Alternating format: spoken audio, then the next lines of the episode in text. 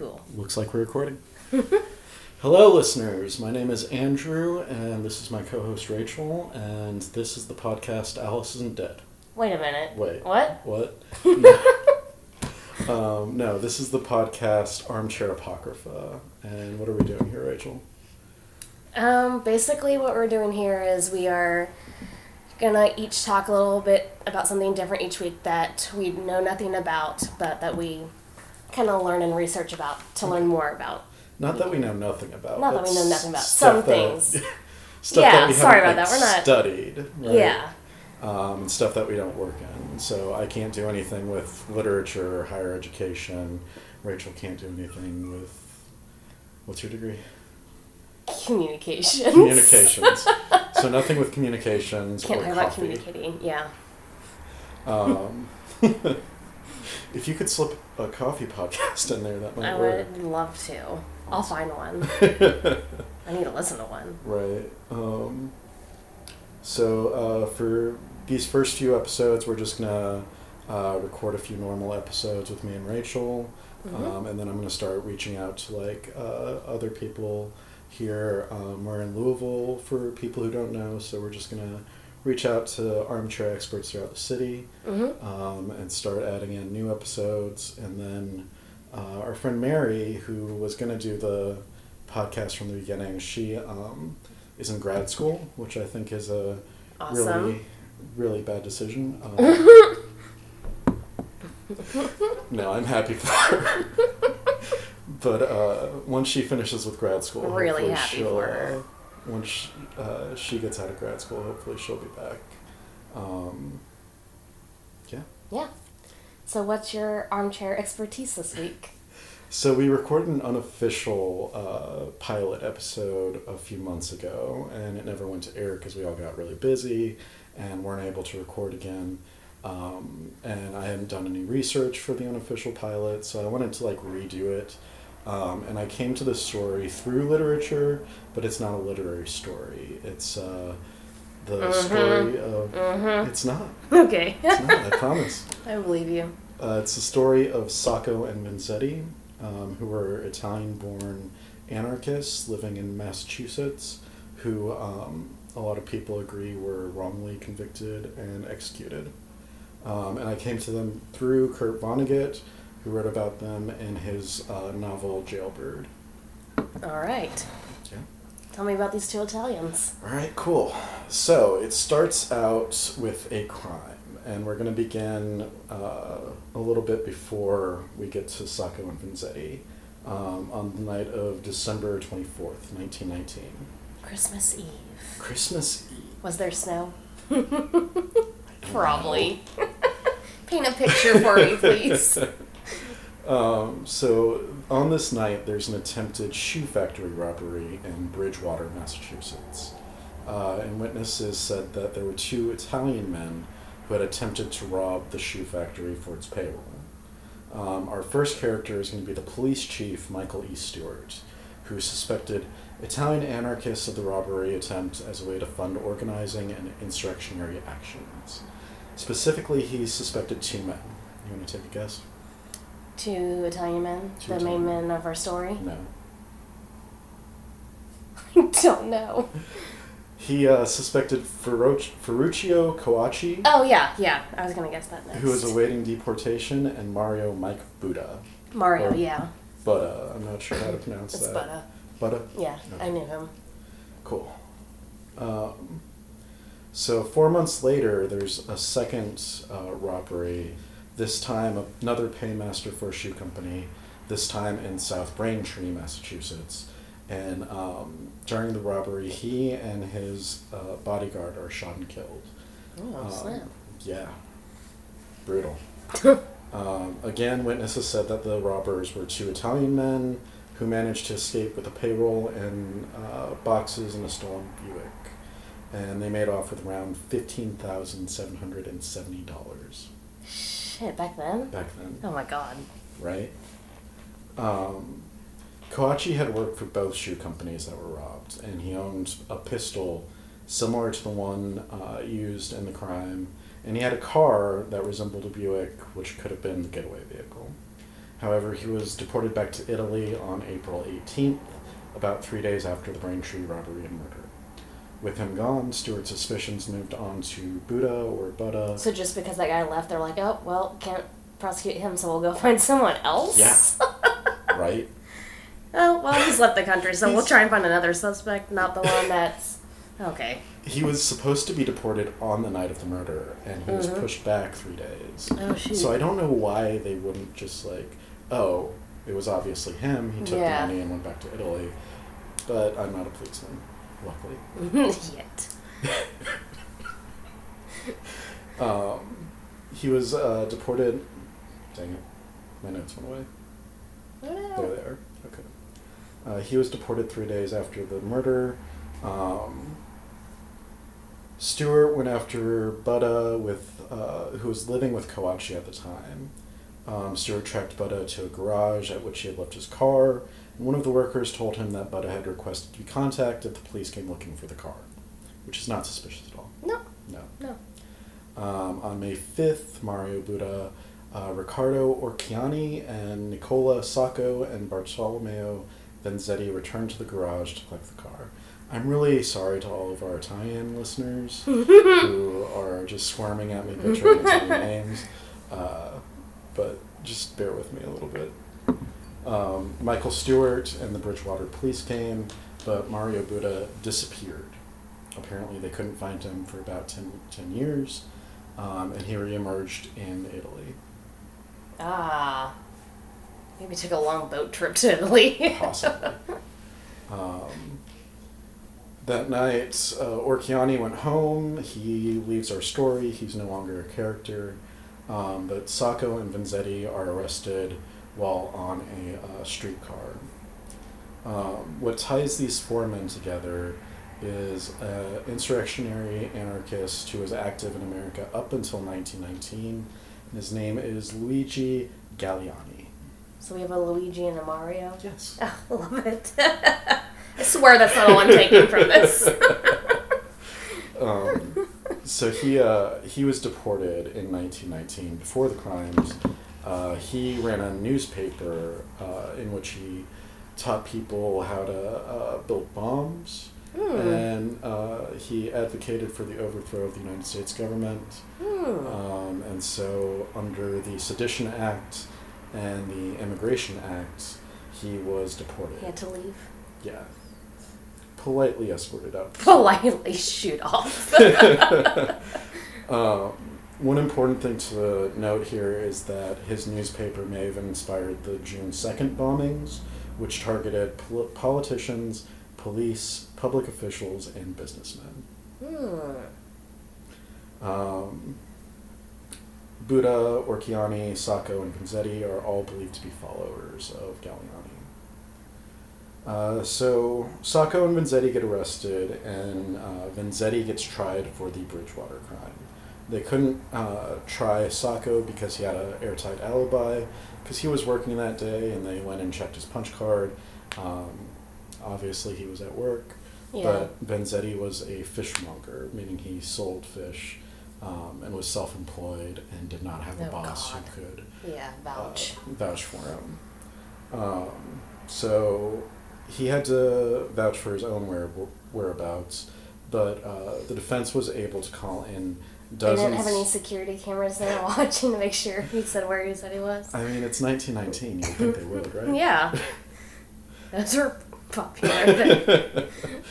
Um, so the defense was able to find dozens of witnesses to vouch for his alibi, stating that they had purch- purchased fish or eels from him on that day. Um, the trial was, in short, a hot mess. Uh, the witnesses for the prosecution uh, identified Vanzetti, but their testimony was marred by inaccuracies and inconsistencies. Uh, one of the weirder things that I saw on Wikipedia was that two witnesses got into an argument about the length of Vanzetti's beard. oh my gosh. Right. Were the, ugh. Unless it was like clean shaven or like Santa Claus. I don't know why you'd argue about the length of someone's beard. Well, I think that he had like uh, a gentleman, like dapper mustache Oh gosh, or yes. goatee or something. yeah. Um, and so the witnesses were like, "Well, it was like close shave. No, it was longer. No, it was like, yeah." Um, the judge, Webster Thayer, had made anti immigrant and specifically anti Italian remarks. Um, Vanzetti believed that his counsel was working for the prosecution, um, and his counsel, in fact, uh, John P. Vahey, would later join the law firm of the prosecutor, who is Frederick Katzmann.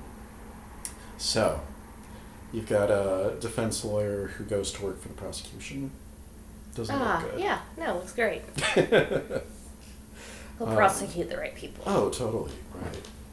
Uh, so the trial lasted from June 22nd, 1920 to July 1st, 1920. The jury deliberated for five hours, then returned a guilty vo- verdict. Five hours? Five hours. Hmm. I mean, I've never been on a jury, but I don't know. Uh, yeah. I've Have never- you? I've never been on one Oh, either. okay.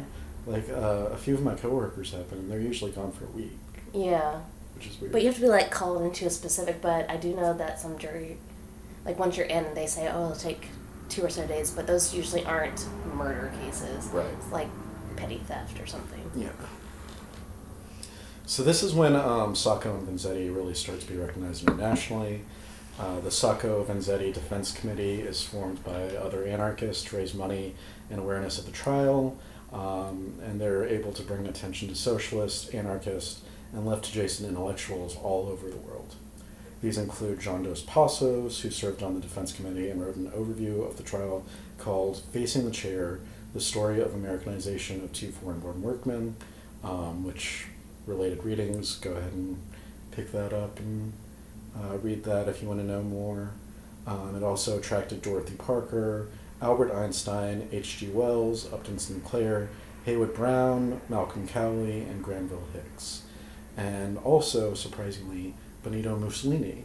I'm Italian. I think that's why he did it. I think he was like, we can't have two Italian Americans like executed. That looks really bad for Italy, right? yeah, Right. yeah, that sounds about that sounds accurate. Yeah, I Historical fact. I don't think he actually cared about them. I think he was like, eh, they're anarchists. But I think that he was like, this looks bad for Italy. yeah. Um, with Vanzetti's conviction in the Bridgewater case, the prosecution moves on to the Braintree case. Uh, Katzmann, the prosecutor, and Webster Thayer, the judge, return for the second case. Is that normal I don't think so. to have them? Yeah, because it's in a different area. Yeah, So yeah. How's that allowed? I don't know. I think it's uh, corruption, maybe. Sorry, maybe a Um, lawyer will, an- lawyer will answer it for us. Yeah, if you're a lawyer, uh, send us an email and let us know what's up. Um, so, uh, Katzmann, the prosecutor, Webster Thayer, the judge, both returned for the Braintree trial. Again, the trial is a complete mess. Uh, witnesses changed their accounts. Um, there- they had one witness who, uh, on the day of the trial, looked at uh, Sacco and said, Yeah, that's the man that I saw. But if you go back and read the inquest from before, um, she had described a totally different person. So obviously, like she was changing her s Mhm. testimony to fit what was, what was in front of her, and not like using her testimony towards the truth. Um, material evidence was introduced that was possibly doctored. Uh, one important thing was Sacco's uh, Sacco owned a um, Colt uh, pistol. Mm. Um, the uh, witnesses all called it a revolver, not because it was a revolver. It was actually, uh, uh, what do you call it? Like automatic? Not an automatic. I don't. Did I they have don't- automatics? I don't then? know guns. I know what a Colt is. It was not a revolver, um, but they all described it as a revolver, and uh, people are arguing, historians are arguing over whether it was actually a revolver or if they were just using that as shorthand for a pistol, Oh, okay. which I think it's more syllables, so I don't know why you would shorten it that way. Um, but there's, uh, at one point, they found out that Sacco's pistol uh, had been, uh, the barrel had been replaced in it, which is weird, and it had happened after it had gone into evidence. So somebody replaced the barrel, and then they had a ballistics test, which confirmed that it was the same gun. But if the barrel can be switched out, Then yeah, and also it might have been Sacco's like pistol, but also there's no evidence that he was the one who had it in his possession on the night of the crime or the murder or anything. Um, Circumstantial evidence at completely circumstantial, yes. Um, so that's a big thing. Uh, you've still got uh, the judge who is anti-Italian, and you've got the uh, prosecutor who is obviously working with the defense counsel. Um, so complete mess. Hot mess. Hot mess. Um, let's see. Again, witnesses were unable to accurately describe the suspects. Uh, however, on July 21st, 1921, both men were convicted of murder, uh, which in the state of Massachusetts was punishable by death. Back Um, then, what was. Are you going to tell me how they died? Like, were they hung? Were they executed? Uh, I didn't write that down, but I can look it up real quick. Okay. Okay. Let me I get don't through need the to know rest of that this. much. Yeah, yeah. and then we can move on with that. Uh, let's see.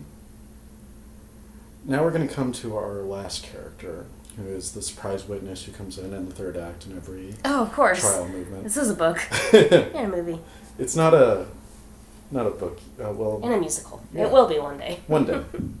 Let's make it. We'll make it. Um, so our surprise third act character is a man by the name of Celestino Madeiros.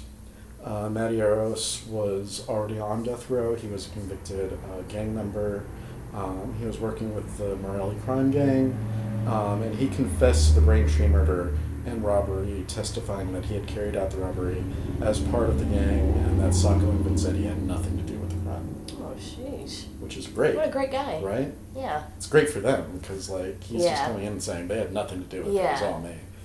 Uh, the defense had already filed five motions for a new trial, all of which had been denied, and they'd uh, filed one appeal to the Supreme Court of Massachusetts, which found no error in the original trial and allowed the sentencing to continue. Uh, with Mari- with Madeiros' confession, the defense attempted a final motion for a new trial. Guess what Judge Thayer said? The same guy that we've had the last two times. Mm-hmm. What was his name again? Uh, Judge Thayer. Fair. Yeah, sorry. Guess what he said?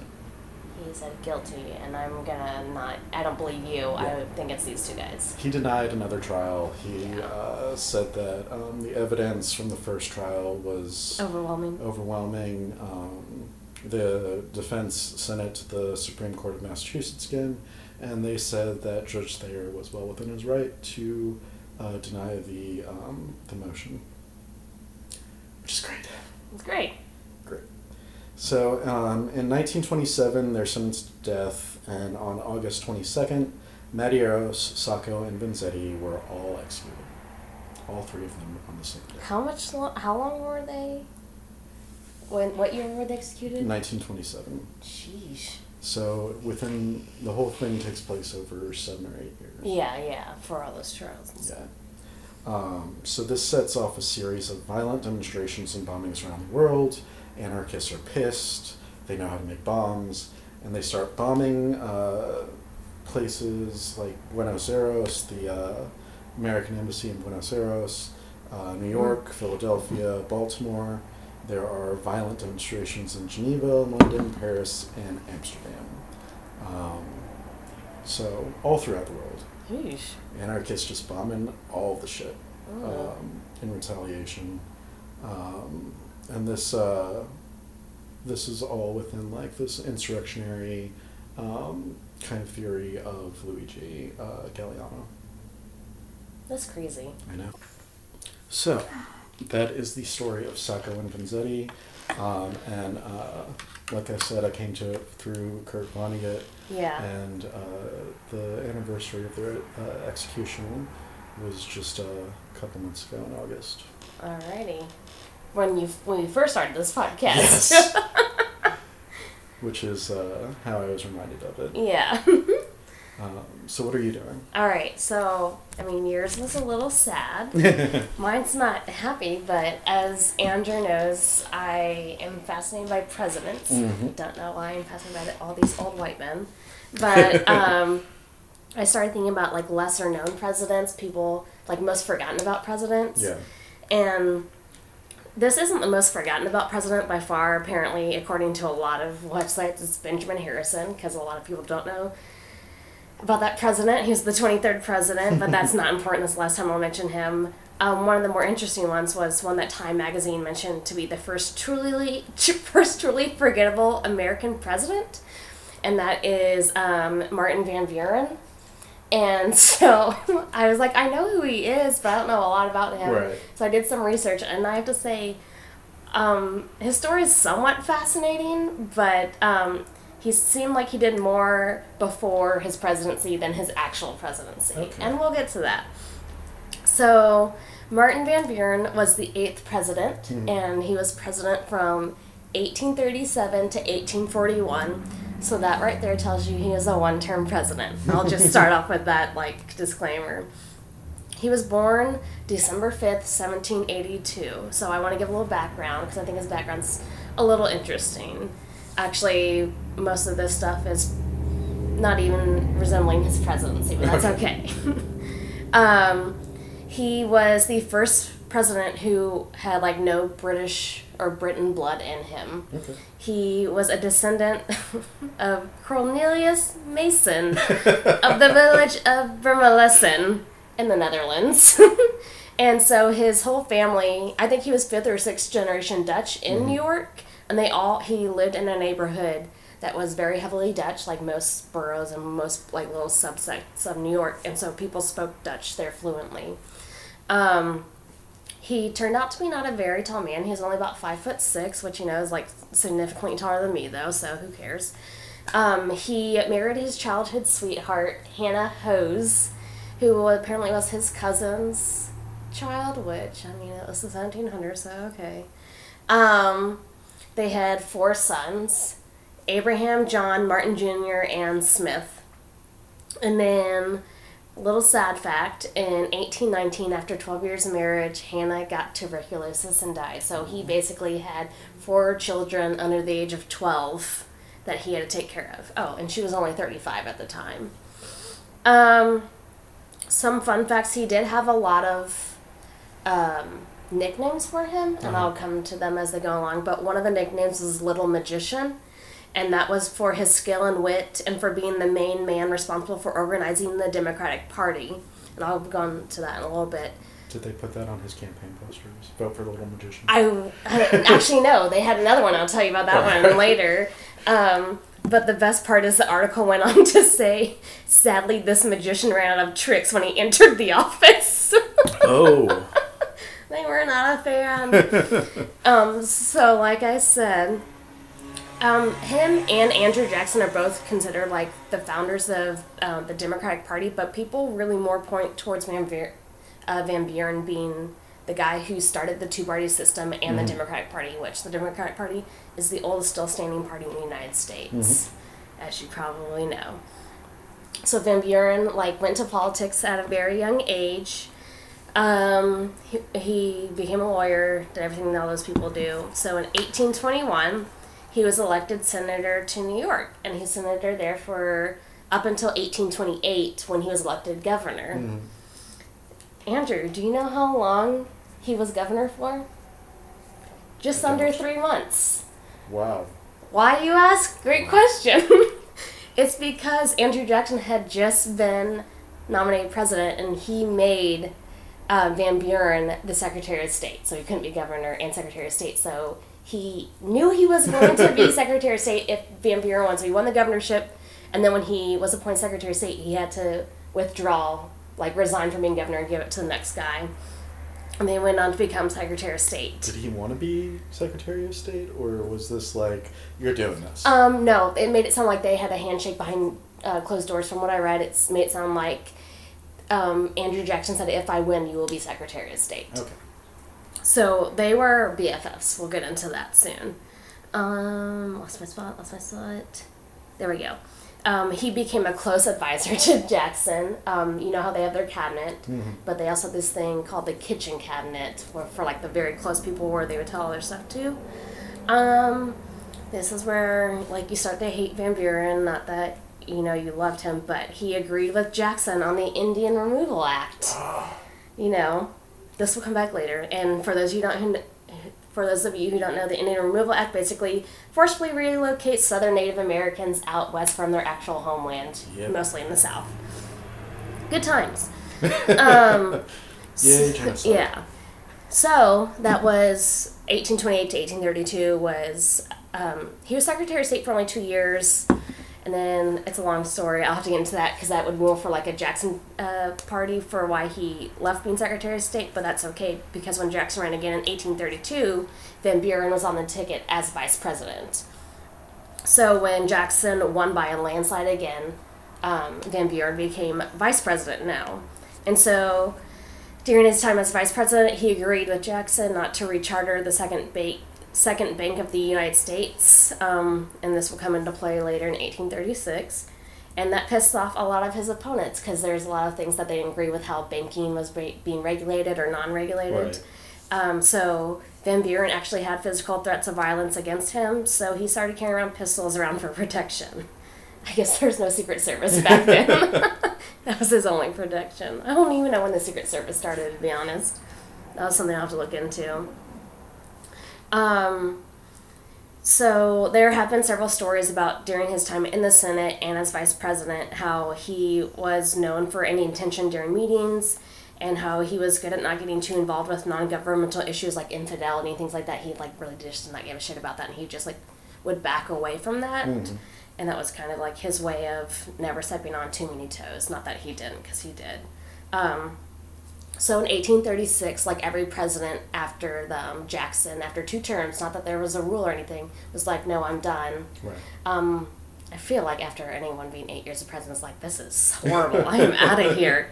Um, so Jackson steps down after his two terms and obviously hands over the Democratic Party uh, ticket to Van Buren because he thinks he'll like help him in the Jacksonian era democracy that was going on at that time. Right. Uh, and I keep losing my spot. There you go. So here we go. Um, so the whole election in and of itself wasn't that interesting, except for one thing was very fascinating to me. So um, Van Buren chose Richard Johnson as his vice presidential candidate. And did you know that Richard Johnson was from Kentucky, by the way? I did not. He was buried in Frankfort. And um, I'm a Yankee for everyone who can't tell. but I was like, I have literally lived in Kentucky almost my entire life. I've never heard of this man. right. Technically, he was born. They said in Fayette County, which is near Lexington, Kentucky, but it was still Virginia at the time.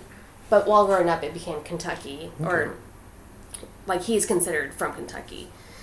Um, so picks Johnson as his vice president. Well, Van Buren, he wins with over 50% of the vote, 170 electoral votes. That's all grand, you know, good. Um, however, Johnson, his vice presidential running mate, um, had 147 electoral votes, which isn't horrible. It was 70 more than the next guy behind him. Wow. However, um, that was still technically one elector short, short of having what you're supposed to have. So they were supposed to have 148 to actually win. Now, why did why was it 147 and 170? What? Turns out this is because Virginia's electors, who were loyal to Van Buren, mm-hmm. voted for him, but all 23, all 23 of them refused to vote for Johnson. They abstained. What? Yes. not even shitting you. It's crazy. This is the most fascinating part of the story. it's not even have to do with Van Buren. Um, so they abstain. And, like, why did they abstain? Why? It's a great question. there was a rumor. There are a couple of things. One that's kind of um, there was a rumor that Johnson had personally killed the Native American leader Tecumseh, T E C U M S E H, during the War of 1812. But another one that kept popping up more so was that it was very well known that his common law life was Octoroon. And as someone who was not familiar with that, I had to Google it. And it's that she's one eighth black. Yes. And I was like, are you shitting me? But then I know it's like 1830s or whatever. And it's common law wife because they can't get married. Right. Um, and there were other like side notes that he had affairs or relationships after his wife died or something with um, mixed or African Americans. So, you know, that is literally the fucking reason why all these Virginians abstain. The electors. The electors abstain. Like, what a. F- ugh. It gets me so pissed when I think about it. But. America is built on uh, racism, folks. So, side note, these people are called faithless electors. Mhm. And in our short history as a country, there have only been 157 electors, or 0.67%, have voted against their party or abstained. 71 of those 157 couldn't pick because their candidate had died between the popular vote and the electoral college vote. so, like, almost half of them couldn't vote for the person because they were already dead. Functional country. Um, however, what's really fascinating about this is that this was the one election where it's noted in history where faithless electors actually made a difference. Oh yeah. Dot dot dot.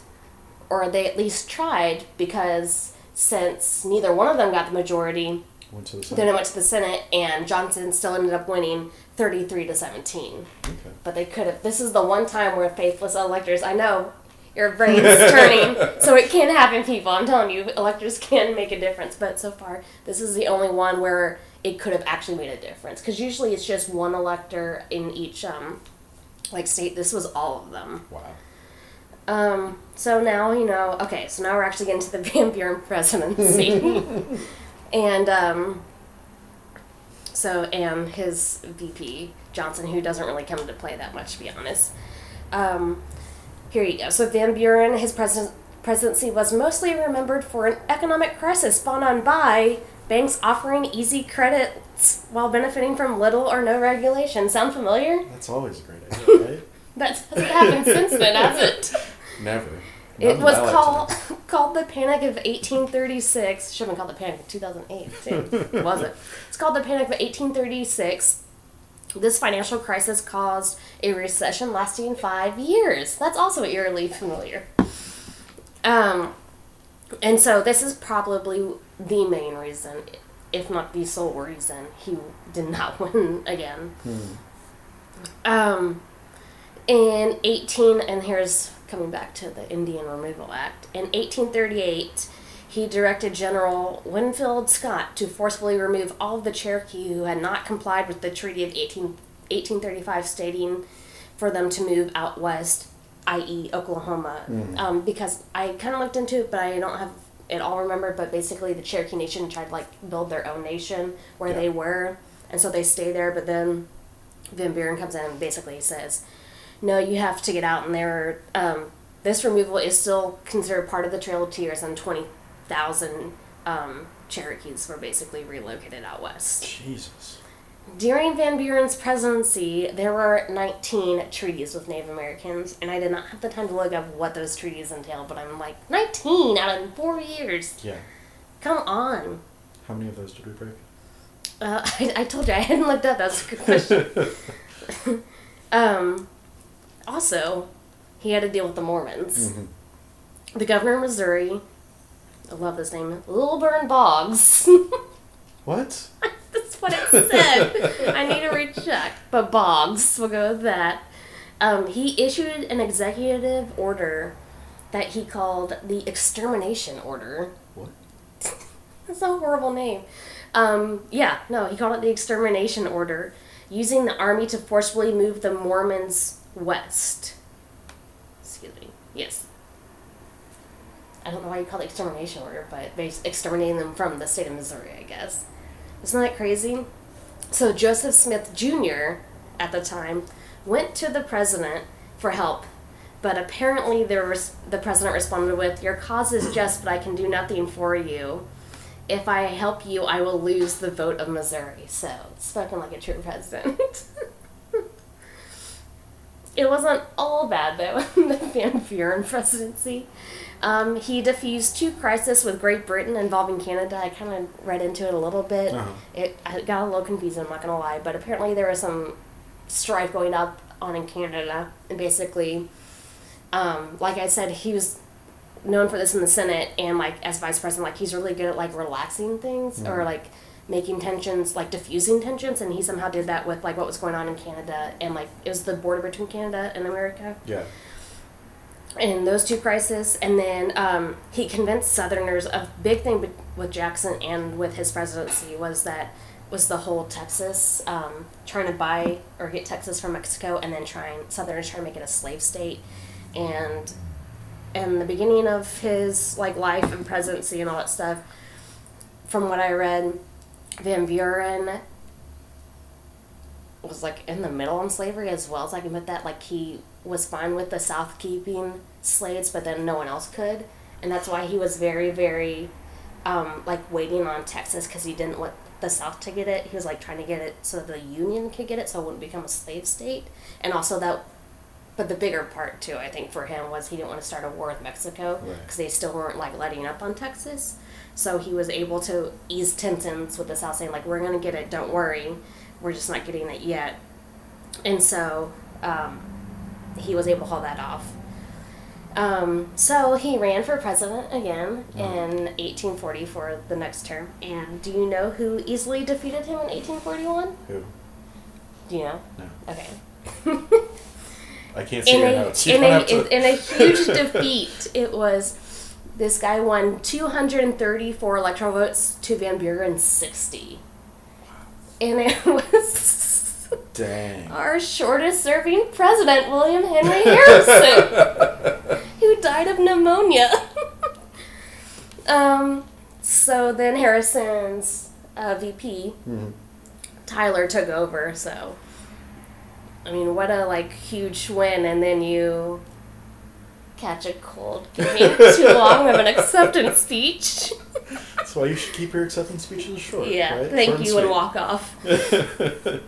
Um, but that's really all that they kind of divulge into with Mhm. Van Buren's presidency. Even I like went and got my AP history book from way back in high school, Yeah. and there was only a paragraph Wow. on Van Buren's presidency. They cared more about Andrew Jackson and then what happens afterwards. Like literally, I guess Andrew Jackson was like pure evil. Martin Van Buren seems like only a little bit evil. yeah, so- yeah. I was gonna say when you compare the two, it's like, oh, I'll take this one. Right. um, he did run again in 1844 and 1848. Clearly didn't win. Right. he went back to uh, serve in the state senate for a couple years.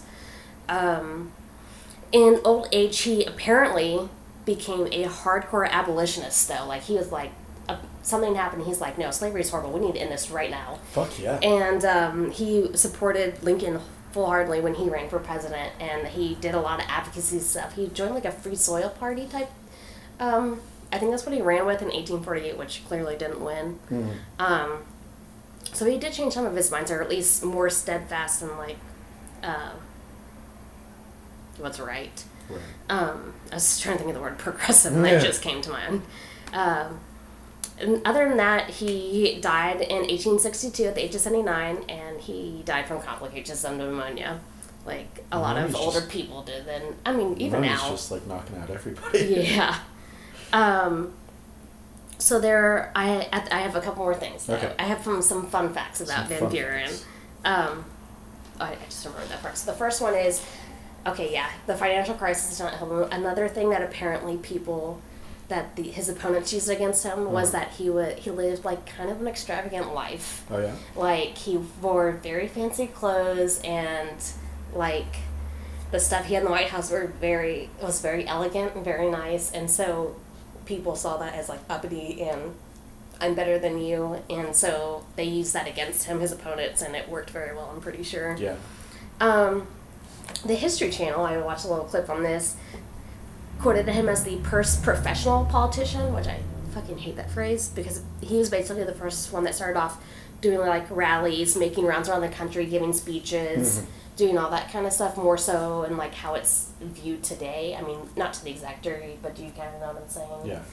Um, it wouldn't let me watch the whole video to show exactly how they were saying it either, so I'll go with that. Okay. Um, he was the first president born in the United States after the Declaration of Independence. He was born just six years afterwards.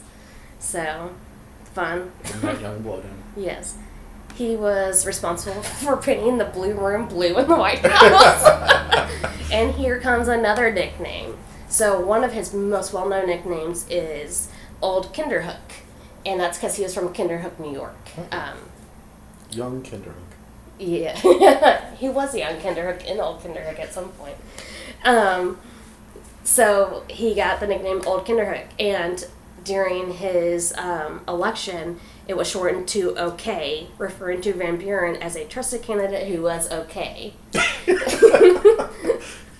and actually, history has said this is the reason why we use OK, because it had been used for this election. What? I'm not shitting you. Like historians actually say it. Like I saw three or four sources say the reason we use OK today is because of this. Old Kinderhook is what OK stands for, not OKAY. He's okay. He's okay. He'll do. He'll do. um, the last thing I just want to say is you just gotta Google his picture. like, I'm not one to make fun of what someone looks like, but Andrew, I you gotta look at his face. like I don't know how else to describe. All right, let me look at images. I don't like. He looks like Einstein's father. his hair it just needs to be combed. Every every single picture, his hair is literally out. he looks like a Harry Potter he character does look like a Harry Potter character. is like disappointed in Harry Potter's like, actions. I thought you could do better. Yes. I mean, that's his most famous picture, and I don't know why. I feel bad. but anyways, so I hope you learned a little something about Martin Van Buren. I learned a little bit. Yeah, it was Maybe really- more about faithless electors. We Um, need more of those. but yeah, yeah. so now I know way more about him now too. Great. Awesome. Do you want to wrap up now, or do you want to have anything else to say? No, that's all I gotta say about Martin Van Buren. Cool. Um, where can listeners find you on Twitter? I don't really. You don't use Twitter. I'll, I'll I'll get one started. I'll get one Okay. started. Cool. Um, all right. Uh, well, if you want Where to do they follow find me, you? Yeah. if you want to follow me on Twitter, uh, my handle is at awm rights. Um, go follow me, uh, buy my book, um, give me money, all of that good stuff. um, What's your book? it's uh, called In the Shadows of My Mind. It's a Southern noir about an FBI agent with dissociative identity disorder, or what's commonly known as multiple personalities. Um, also, uh, we're going to put up a website. Mhm. Uh, I think it's uh, Arts Activism, no, uh, Absinthe Activism Arts. I like that. Um, and we'll have like uh, biographies, uh, some of my writing, um, some of photography, anything, yeah. anything we want to put up that is Yeah. art or activism related. Um, anything else? No, I think this is a good like first go at it. Yeah. Yeah. I hope you all enjoyed our pilot, and uh, we'll we'll uh, we'll talk to you next time. Something different, Something different. new and exciting.